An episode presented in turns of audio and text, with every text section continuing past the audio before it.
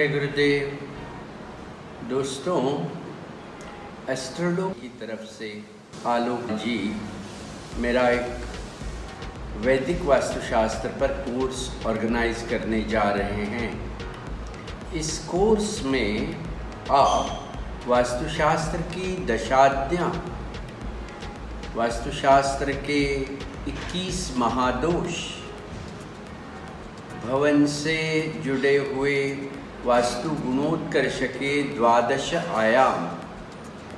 वास्तु से जुड़ा हुआ तत्वज्ञान, पारंपरिक वैदिक वास्तु सूत्र, ऐसा सब मिला के ये कोर्स छह दिन चलने वाला है।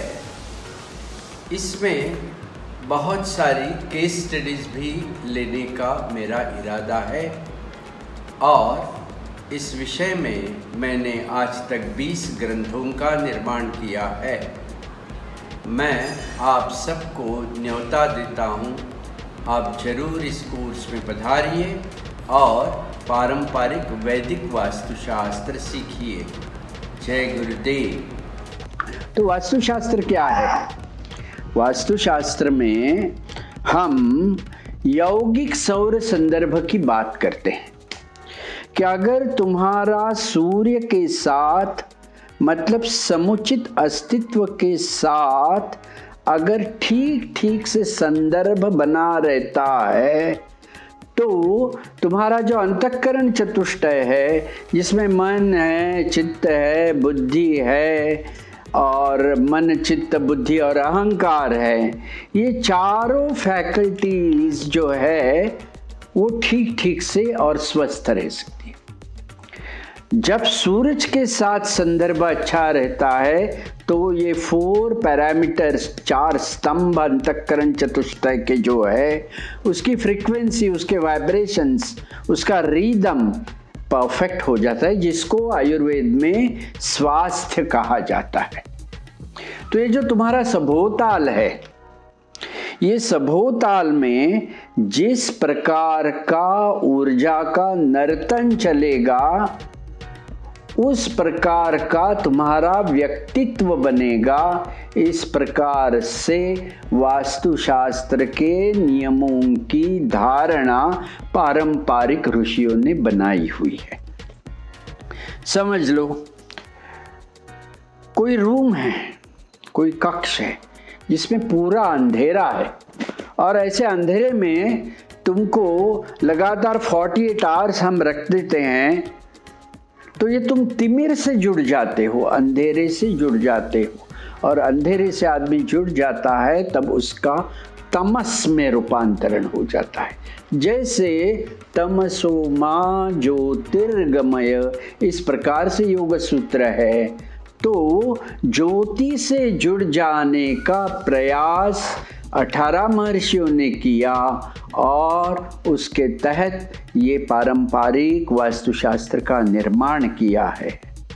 तुम देखोगे, जिस भवन में दक्षिण से प्रकाश का प्रभाव रहता है, दक्षिण जैसी अस्त दिशा से प्रकाश की ऊर्जा चलती है ये जो प्रकाश है ना, उसको तेजस द्रव्यम करके बृहदारण्य को उपनिषद में कहा गया है।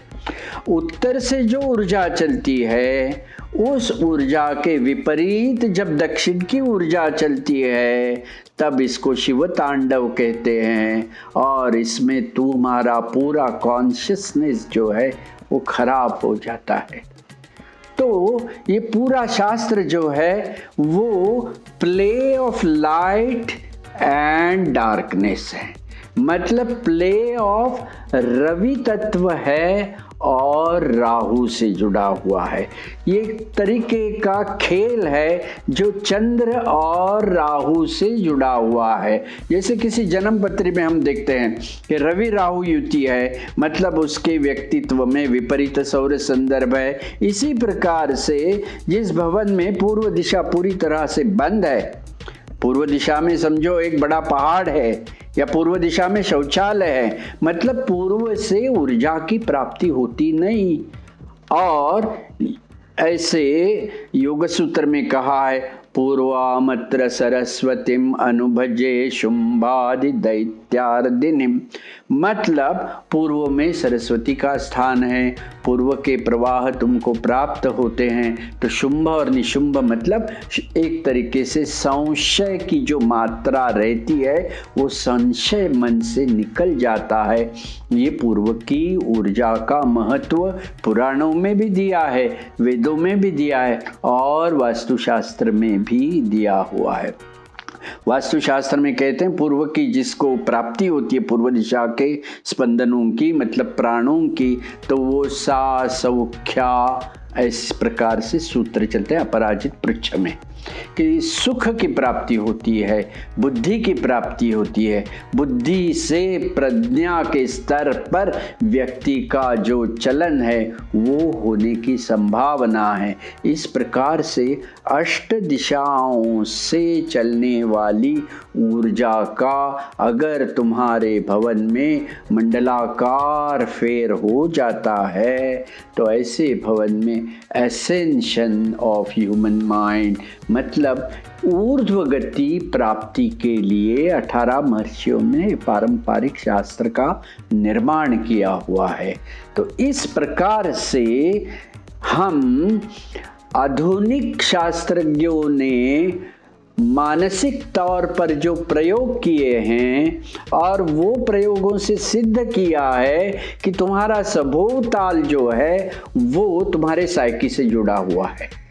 और पारंपरिक शास्त्र क्या कहता है? वही स्वभाव ताल, वही स्वभोताल वही सृष्टि का स्पंदन, सुधारने का प्रयास, पंचमहाभूतों के माध्यम से, प्रकाश के माध्यम से, ध्वनि के माध्यम से, कंपनों के माध्यम से किया जाता है।